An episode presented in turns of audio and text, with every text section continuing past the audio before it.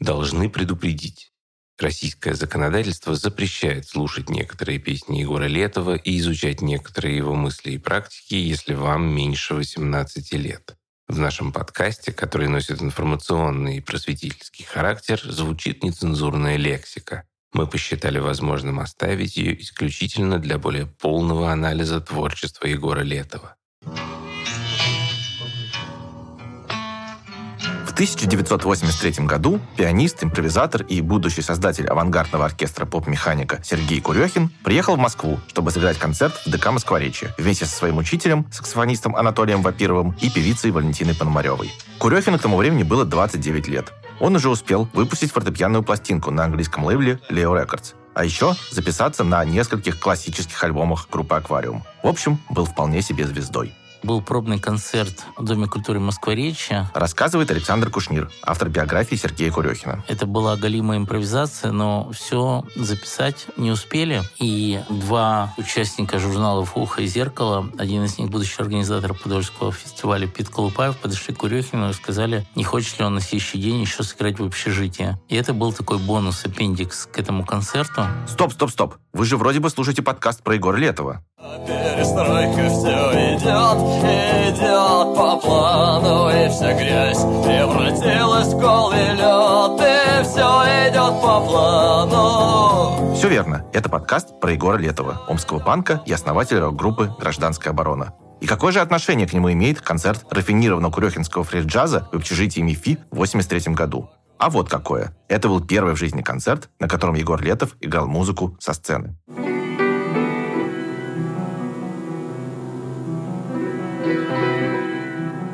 19-летний Егор Летов пришел в общежитие МИФИ вместе со своим старшим братом Сергеем, который к тому моменту давно жил в Москве, играл на саксофоне и вовсю входил в столичную музыкальную жизнь. Сережа Летов действительно привел своего брата, совсем еще юного. Рассказывает Александр Кушнир. И Курехин у него спросил, Рамонес знаешь? Летов говорит, знаю. Ну вот играй бас, как Рамонес. Рефа, рефа, рефа был небольшой концерт, довольно сумбурный. У Курехина было хреновое здоровье и постоянные траблы, проблемы с сердцем. Поэтому концерт прервался спустя там минут 30-40. Но действительно, Летов принял участие.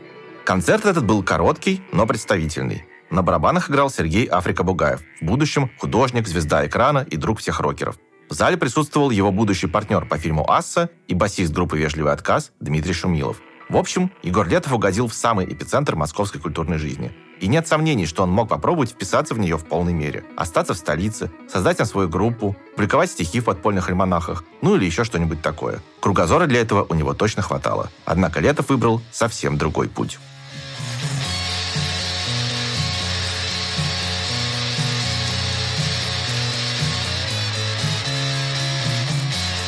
Здравствуйте, меня зовут Александр Горбачев, я музыкальный журналист, сценарист, редактор. Вы слушаете подкаст под названием «Он увидел солнце». Как вы уже, наверное, поняли, наш герой Егор Летов. Поэт-музыкант, продюсер и политик, одна из самых влиятельных фигур в российской культуре последних 50 лет. Этот подкаст расскажет удивительную историю жизни Егора Летова, которая вместила в себя самые невероятные эстетические прорывы, самые парадоксальные идеологические кульбиты, самые захватывающие приключения и самые радикальные провокации. Я хочу попробовать показать, как окружающая реальность формировала песни и взгляды Летова, и как они, в свою очередь, меняли эту реальность. Я хочу понять, почему музыка гражданской обороны так сильно повлияла на мою и не только на мою жизнь. А еще я хочу ответить на вопрос, как слова и песни Летова звучат для россиян в 2023 году. Чтобы рассказать историю Летова максимально достоверно, я прочитал, послушал и просмотрел практически все интервью, которые он успел дать за свою жизнь. А команда создателей подкаста поговорила с людьми, которые лично знали Летова, играли с ним, распространяли его музыку или просто много лет думали и писали о ней. Прозвучат здесь и фрагментные интервью, сделанные для других проектов. Кто-то из тех, кто их давал, уже умер, до кого-то мы не успели добраться сами. Каждый эпизод подкаста рассказывает об одном из ключевых этапов в биографии Егора Летова. Первый выпуск о том, откуда взялся Егор Летов, и о том, как он не перебрался в Москву.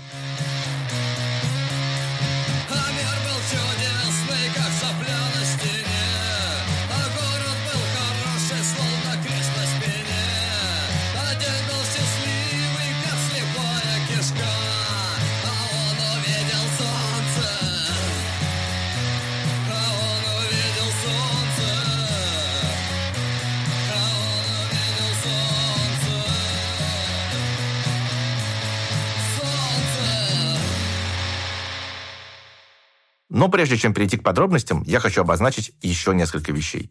Во-первых, почему это биография?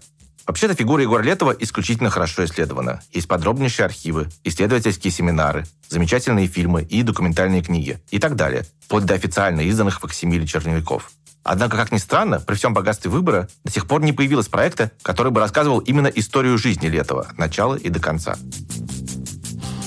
Конечно, этот подкаст ни в коем случае не претендует на ультимативность и полноту, но хотя бы наметить возможные сюжетные арки я попытаюсь. Я сам, как читатель, зритель и слушатель, обожаю хорошо сделанные биографии рок-музыкантов. А в жизни Егора Летова материала хватило бы на несколько таких биографий. Во-вторых, как всякий чистоплотный современный исследователь, я должен с самого начала признать свою ангажированность. Егор Летов, наверное, один из немногих российских музыкантов, вокруг которых действительно возникло нечто вроде культа. И лично я тоже являюсь адептом этого культа. Я слушаю гражданскую оборону большую часть своей жизни, и мне все равно было сложно готовиться к этому подкасту. Каждый раз, когда я включаю песни Летова, я почти на телесном уровне прихожу в какую-то парадоксальную экзальтацию, испытываю странную и сильную смесь эйфории и отчаяния. Я разговариваю и пишу цитатами из Летова. Его песни сильно выручали меня в самых тяжелых жизненных ситуациях. Когда погибали друзья, когда рушились отношения, когда моя страна творила зло от моего имени. В этом подкасте я буду стараться говорить о Летове максимально честно и без сглаживания углов. И я знаю, что местами мне будет сложно. В-третьих, Летов музыкант такого масштаба, а его история так удивительна, что кажется, что в ней не могло обойтись без мифотворчества. И часть этих мифов наверняка создал сам Летов. Проще самому написать о себе, раз у нас всегда какую-то биографию там Ну, детализированную. Скоро, скоро стану, если старому, тогда я напишу свои мемуары.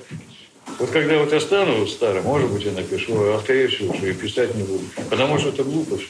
Все смотрят какую-то точку, которую все создали сами, и хотят видеть вот именно вот такой персонаж, который должен быть. авторизированной биографии делается, чтобы... Таким же образом и на меня, так сказать, все смотрят, так сказать. Думают, что я такой человек серьезный, что ли. Мое описание Как же? меня бережет.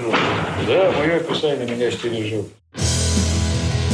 Кроме того, одним из важных этических и эстетических принципов Летова был постулат, что противоречить себе и менять свою точку зрения – это нормально и даже правильно. Как он спел в одной из своих поздних песен, Я не настолько нищий, чтобы быть всегда лишь самим собой. И меня непременно повсюду несметное множество,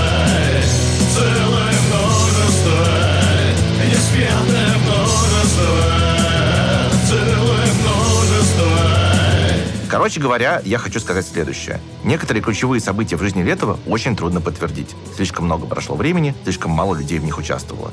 Но при всем при этом, мне лично кажется, что мифологии в летовской биографии не так уж и много. Потому что одно дело менять свои мнения и оценки, а другое – искажать факты. Сам Летов всегда очень высоко ценил в человеке правду, а одни и те же происшествия на протяжении многих лет описывал примерно одним и тем же образом.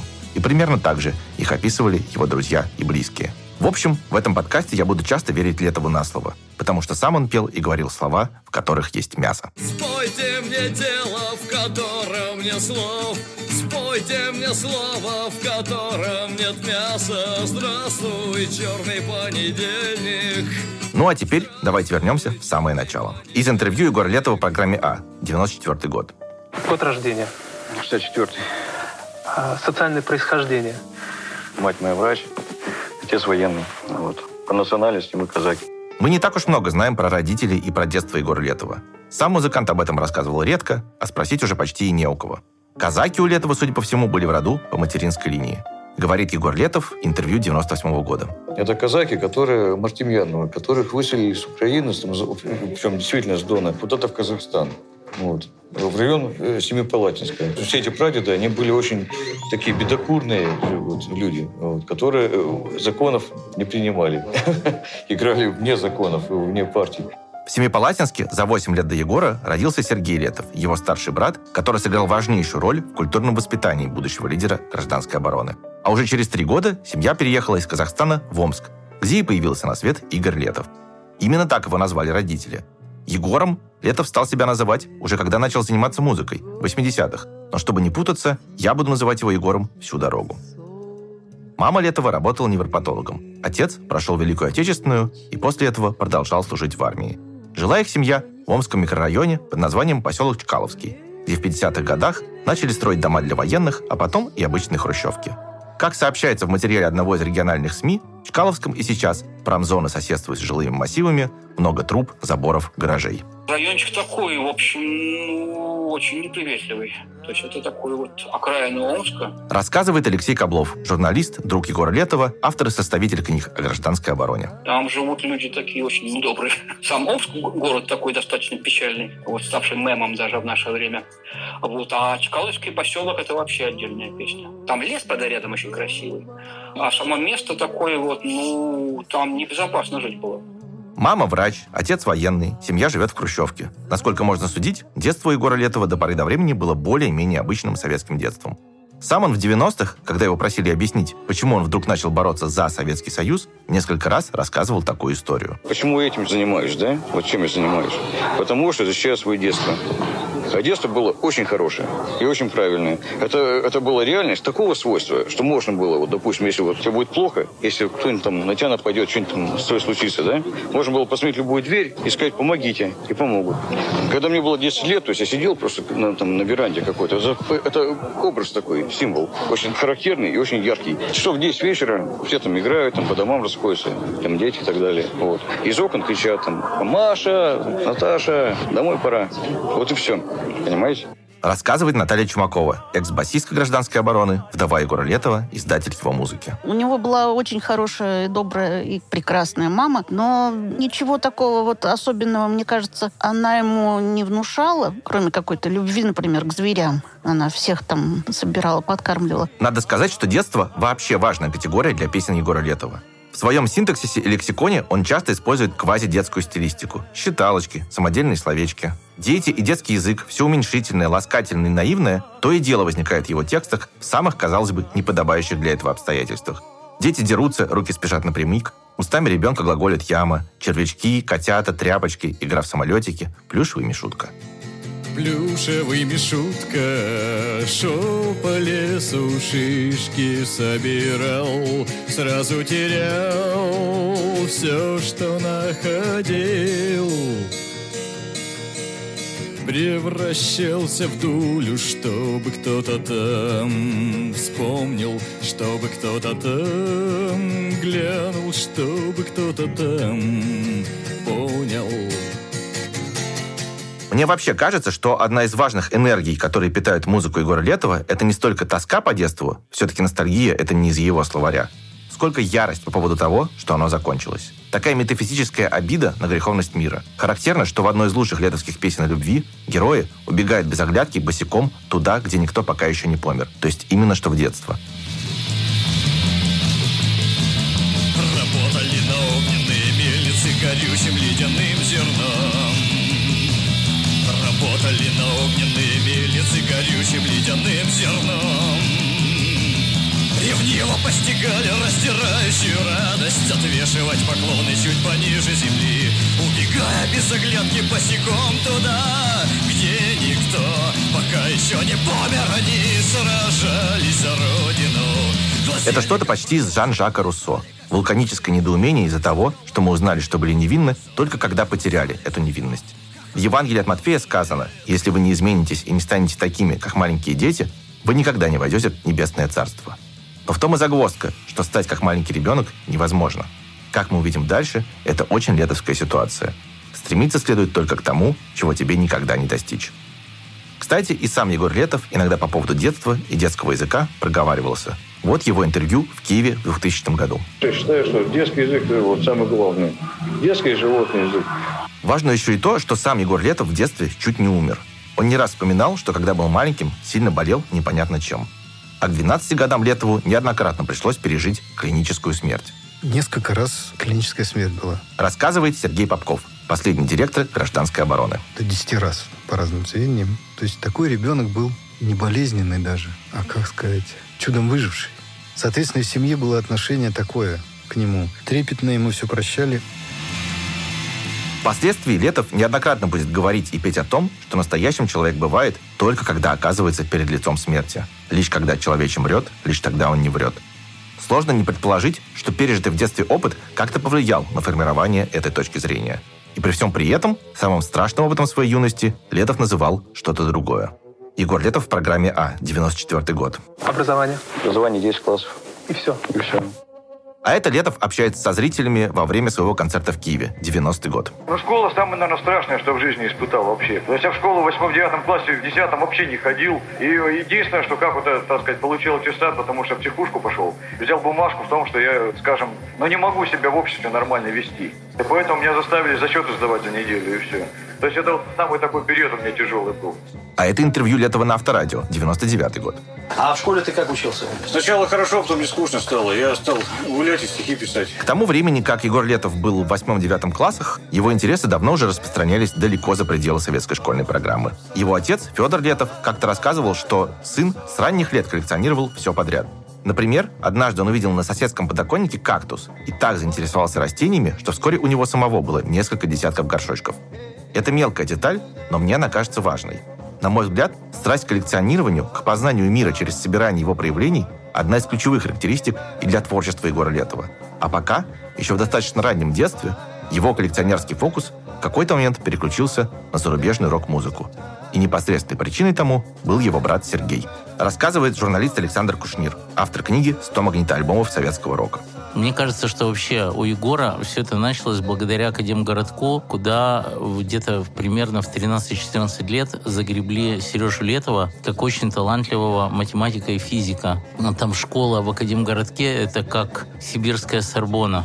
То есть там они брали всех победителей Олимпиад и э, с Урала, Западная Сибирь, Восточная Сибирь, Дальний Восток. И они там учились, то есть такие суперкадры, которых потом присваивал в основном себе Новосибирский государственный университет, ну, примерно входил в тройку самых сильных высших учебных заведений в стране, примерно. И школьники, будучи нормальными детьми, нифига не учились, а менялись катушками, кассетами, иногда пластинками с западным роком, английским, иногда американским. Естественно, брат оттуда привез всяких пластинок. Рассказывает Наталья Чумакова.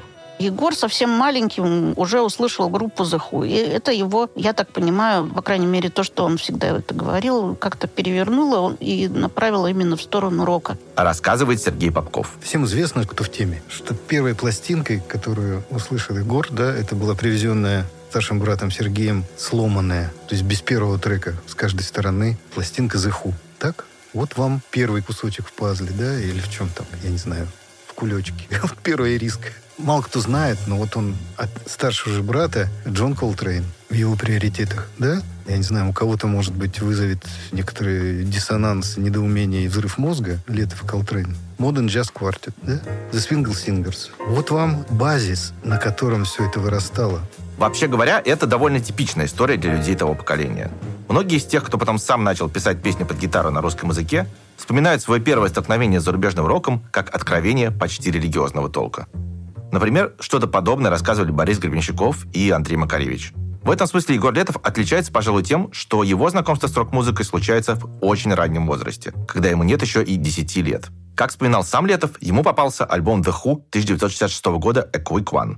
Из-за отбитого кусочка пластинки слушать он его начал с третьей песни. Она называется «I Need You». Давайте и мы немного ее послушаем и попытаемся представить себе, что может пережить восьмилетний человек, который до этого вообще не сталкивался ни с какой рок-музыкой.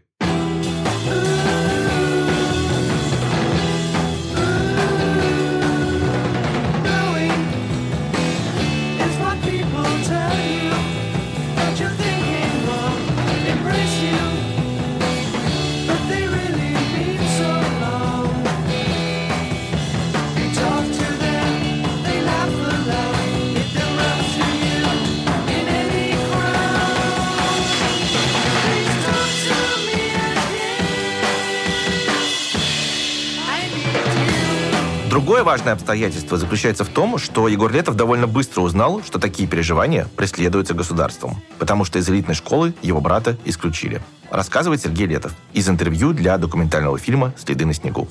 Меня исключили из школы, школа номер 165 Новосибирского академгородка, за распространение буржуазной музыки. Имелось в виду Led Zeppelin, Beatles, Shocking Blue, группа The Who. В общем, все то, что начал в 70-е слушать мой брат, И на него, конечно, определенное влияние это оказало. То, что за эту музыку людей могут в 10 классе исключать из школы, то, что у нее есть слушатели, то, что все это существует преимущественно подпольно. Несмотря на исключение из школы, Сергей Летов успешно поступает в Институт тонкохимической технологии и в середине 70-х уезжает в Москву, где вскоре начинает увлекаться джазом и ходить на джазовые концерты.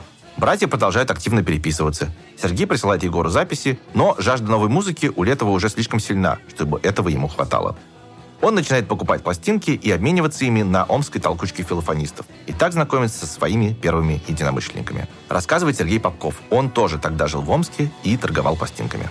А туча — это просто одиноко стоящий, торчащий столб на окраине, недалеко от железнодорожной линии, узкоколейки, за которой располагалось кладбище, на котором сейчас Егор лежит. Возле этого столба собирались ну, вот, эти странные персонажи с э, пластинками виниловыми под мышкой или там в пакетах. Сейчас бы это назвали клуб по интересам. Поскольку Омск ничем не отличался от всей остальной России Советского Союза, то есть там преимущество было у ценителей, так сказать, горячей коммерческой десятки, типа там Deep Purple, Black Sabbath, Pink Floyd и, ну, все знают эти названия. Вот, собственно, они там и превалировали. Но были фрики, странные персонажи, на которых смотрели как на, если не инопланетян, то ну, с каким-то непонятием, непринятием, недоверием, что они зачем сюда тратят деньги, зачем вообще ходят сюда, что никому это не нужно. Это люди, у которых был джаз, панк, что там еще.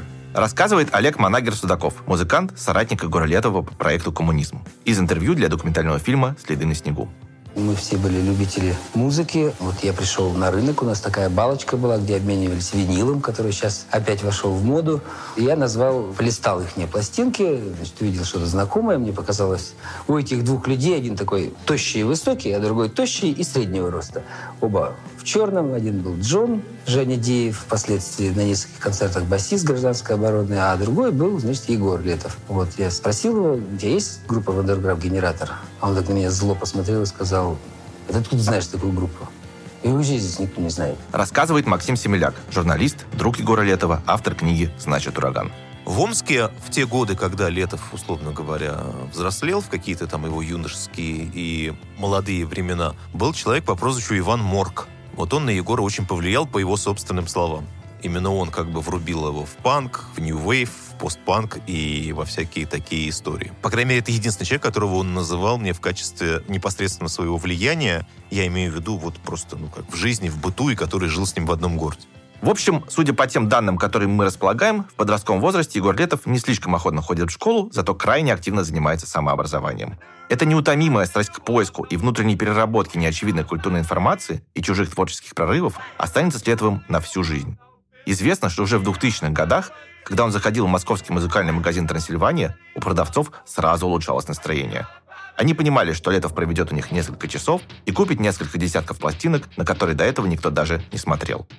Важно, что музыка и интересы этого совершенно не ограничивались. Точно так же жадно он читал книги и смотрел кино. Все, до чего мог дотянуться. И во всех областях интереснее всего ему было дотянуться до того, чего остальные не заметили, не услышали, не распознали. Егор был мальчик болезненный довольно. Рассказывает Наталья Чумакова и не особенно где-то там болтался, шлялся. Он очень много читал. По-моему, перечитал всю библиотеку в доме. Тогда библиотека это было очень важно. Все люди покупали книжки, ставили их на полку, читали, не читали, там неважно, но они должны были быть. Поэтому вот я недавно запустила в соцсетях одно стихотворение, у которого эпиграф Макс Фриш. Стихотворение, о котором идет речь, это стихотворение Егора Летова «Праздничный дом». И тут люди там, «А, он в этом возрасте, а это вообще-то, простите, 19 лет, читал Фриша. Что тут удивительного? Конечно, читал. А вот что сам Егор Летов говорил в 99 году. Мы, на самом деле, очень наслушанные, начитанные люди. То есть у меня около там, 500 компактов, там, несколько тысяч пластинок. Ну, вот. Все в книгах некуда ставить. Рассказывает Наталья Чумакова. Очень много читал и много следил, но надо сказать, что классику он читал мало. Условно, там, Пушкин с Лермонтовым, его, по-моему, не особенно трогали. А читал он в основном, начиная, ну, вот, э, с футуристов, то есть с Маяковского какого-нибудь, Кручиных, там, Хлебников, не знаю, вот это вот все рассказывает Александр Рожков, друг юности Егора Летова, из интервью для фильма «Следы на снегу». Постоянно крутилась литература там явно антисоветского задержания. Я помню, нашел у него роман Солженицына «Архипелаг ГУЛАГ». То время, который был запрещен. Стихи поэтов, иммигрантов. Ну, в общем, много что такого, что явно, как говорится, противоречило всей официальной идеологии. Интервью Егора Летова 97 года. Меня вот спросили какой-то вот такого же плана, только там вопрос был как-то по-дурацки совсем, да, там, ну, типа кого вы там можете называть там своем, типа ряду и так далее. Но я там дал просто ряд, причем прямо конкретно написался, и прочих там был и Христос, помню, написал я, Пушкин был? Прометей, Пушкин был? Бердяев, Исикава Токубоку, там, Платонов, Достоевский, Кира Муратова. Я могу сейчас перечислять. Все, кто был знаком с Летовым, вспоминают, как неудержимо и яростно он читал, смотрел и слушал. Расхождение во мнениях по поводу писателя или режиссера могло стать поводом для разрыва личных отношений. И наоборот, совпадение в культурных интересах помогало распознавать своих. Но главное здесь даже не это. К какому-то моменту Егор Летов впитал в себя столько чужого искусства, что ему ничего не оставалось, как начать делать свое. Интервью Егора Летова в Мурманске, 2002 год. Просто в некий момент наступает, как бы сказать, ну такая как бы психологическая ситуация, которую называю «взял, отдай». Это, ну, скажем, вот можно сравнить со стаканом, который там льется, льется какая-то жидкость, когда она переполняет, льется через край. Так как я очень много беру от других, то читаю, слушаю, смотрю фильмы там, и так далее, то неизбежно возникает момент, когда я должен что-то отдать свое, переработанное вот через меня.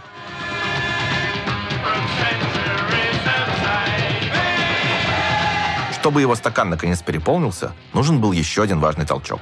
В 82 году, закончив школу, Егор Летов переезжает в Москву к старшему брату. Рассказывает Сергей Летов из интервью для фильма «Следы на снегу».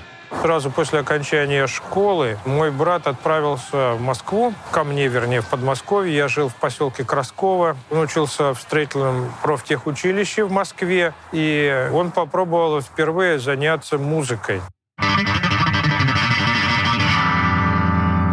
Егор Летов, Киев, 90-й год. А потом я уехал в Москву. У меня была такая как бы безумная идея. Я думал, что я найду как бы некую свою общину, как бы некую тусовку именно своих людей, которые там, ну как такой, как бы некий рай. Училище Летов, видимо, посещал очень нерегулярно. А вместо этого, как вспоминал его друг Александр Рожков, слонялся в Москве, ходил на Ваганьковское кладбище на могилу Владимира Высоцкого и вообще познавал мир. А чем тогда занимался Сергей Летов?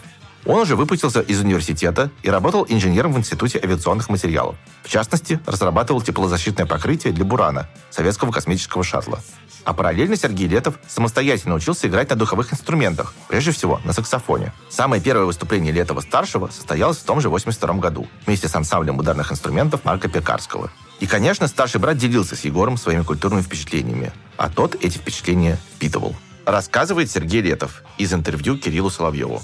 Дело в том, что, скорее всего, если на брата повлияло с моей стороны, то, наверное, не мое творчество, а повлиял тот круг знакомств, в которые я ввел его, и благодаря мне он как бы оказывался информированным на многих вещах и событиях, которым он в своей среде в Омске получить доступ и информацию не мог. Этим он и отличался в значительной степени от остальных музыкантов сибирского постпанка. У него был как бы более широкий горизонт. Он знал о московских концептуалистах, о авангардной музыке. Он э, сидел на концерте рядом с Софьей Губайдулиной. Да? Он разговаривал с известными музыкантами, слушал Джона Кейджа и знал его концепцию. Именно там и тогда, в 82-83 годах в Москве, Летов-младший начинает заниматься собственным творчеством. Или, как минимум, впервые пишет тексты, которые впоследствии счел возможным опубликовать. И хотя сам Егор Летов никогда не называл в числе своих источников влияния современную поэзию, будь то леонозовцы или московские концептуалисты, Ян Сатуновский, Всеволод Некрасов или Дмитрий Пригов, в его тогдашних текстах, как мне кажется, чувствуется влияние не только любимых летовских абориутов и футуристов, но и методов и практик тех людей, с которыми братья Летовы тогда ходили на одни концерты. Рассказывает Александр Рожков из интервью для документального фильма «Здорово и вечно». Иногда это была так называемая конкретная поэзия или конкретный реализм, когда он, например, ехал в электричке и записывал то, что вокруг говорят там тетки и все такое. Действительно, среди текстов Егора Летова 83 года есть стихотворение, которое так и называется «Конкретная поэзия номер один». Судя по нему, 40 лет назад вагонные споры не слишком отличались от нынешних. Вот его фрагмент. Только бы не было войны. А то не жизнь, а малина. У нас и узбеки живут полно. Он и получку приносит. Учится, а потом на фабрику. Молодой специалист. То высокий, то пониже. Подхожу, гляжу, мамочка, погреемся. Дешево и сердито. Конец цитаты, и это примерно первая треть текста. Параллельно Егор Летов начинает заниматься музыкой и учится играть на бас-гитаре и барабанах. Первым учителем Егора Летова и, кажется, последним профессионалом, у которого он учился, стал Михаил Жуков, который позже был первым барабанщиком группы «Звуки Му».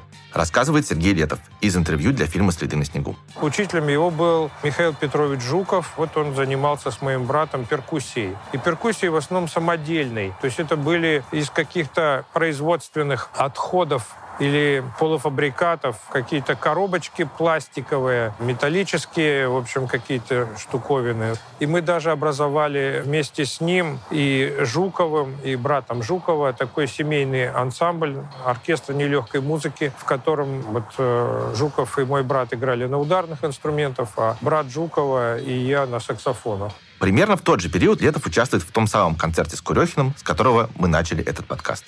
Никаких записей тех авангардистских опытов Егора Летова не осталось.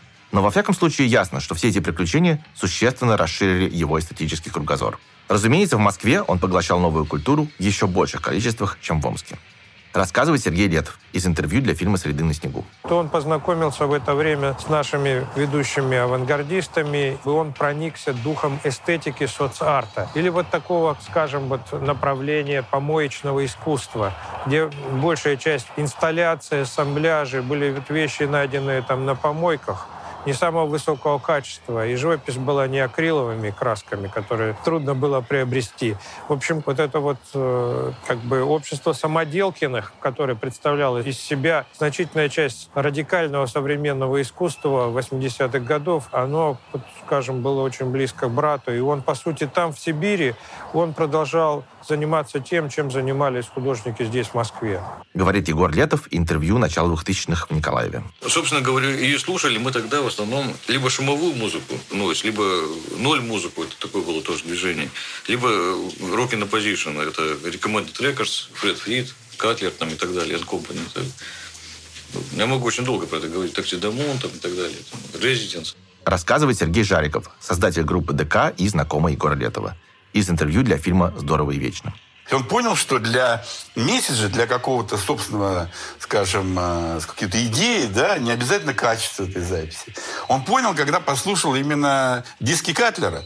Потому что на Recommended Records очень многие записи были сделаны обычным вот, маленьким микрофоном, просто в домашних условиях. И он понял, что иногда запись плохого качества, но интересная с точки зрения идеи, месседжей, она более востребована, чем очень качественная, но пустая. Просто для понимания, вот, например, как звучит альбом, изданный на Recommended Records в 83 году. Это как раз Крис Катлер, основатель лейбла и барабанщик основополагающей авант-роковой группы Хенри Кау. И его товарищ по этой группе, очень влиятельный гитарист-импровизатор Фред Фрид.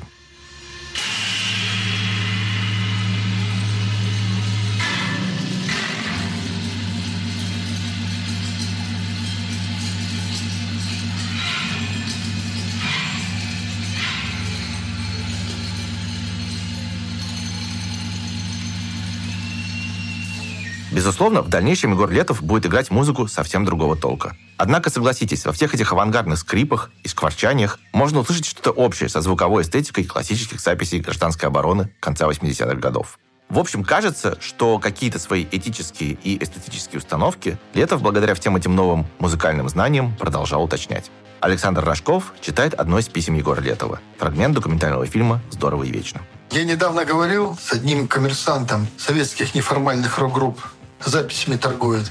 Я его спросил, почему у меня нет всякого панк или new Он говорит, они некачественно пишутся дома в основном. А какой уважающий себя человек, я тут и врубился. Никогда ни в коем случае не надо хорошо писаться, как некий принцип.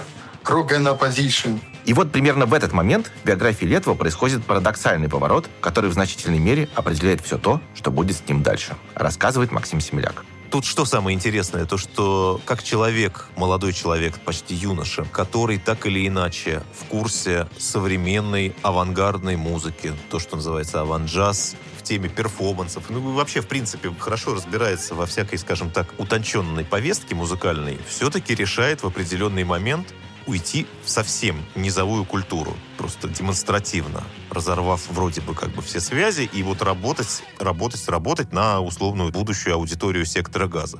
Я согласен с Максимом Семеляком по поводу того, что это самое интересное. Посудите сами. Егор Летов приезжает в Москву, когда ему 18 лет. В городе цветет андеграундное искусство и как раз зарождается подпольная рок-жизнь. Появляются группы «Центр», «Браво», «ДК», «Звуки Му», У Летова есть брат. У брата есть амбиции и знакомства, которые вскоре приведут его на записи этих самых подпольных групп.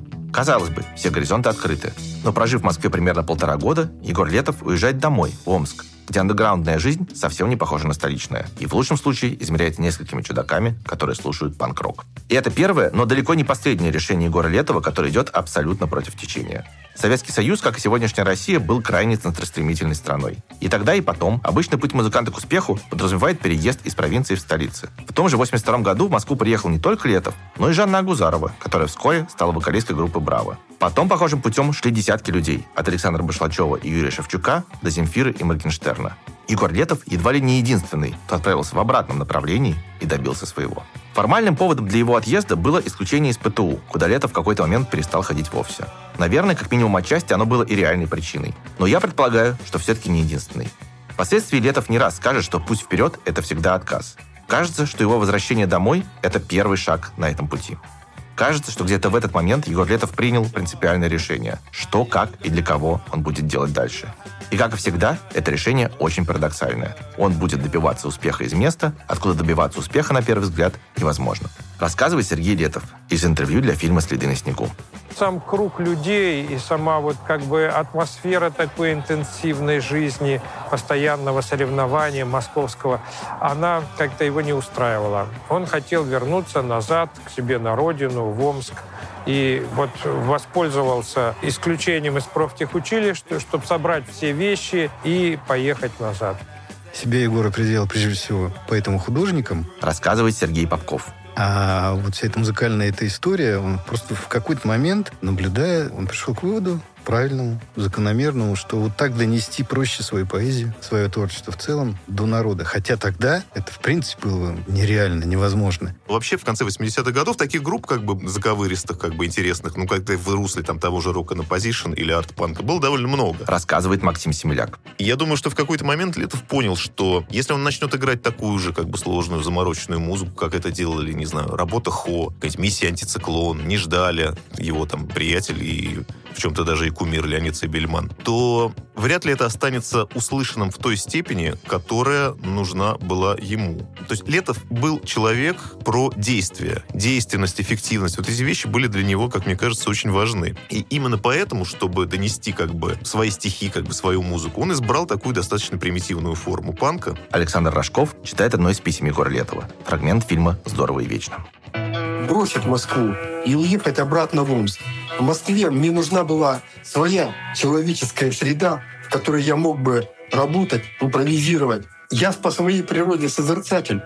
Здесь же жесткая работа. Все предельно интенсивное, деловое, пробивное или урлацкое. Впрочем, в Омске Летов как раз приступает к предельно интенсивной работе. За следующие несколько лет он пишет десятки и сотни стихотворений и песен, создает несколько групп, учится играть на всех нужных инструментах и записываться на дому, и в конце концов заставляет говорить о себе всю страну. Но сначала его замечают в Комитете государственной безопасности Советского Союза.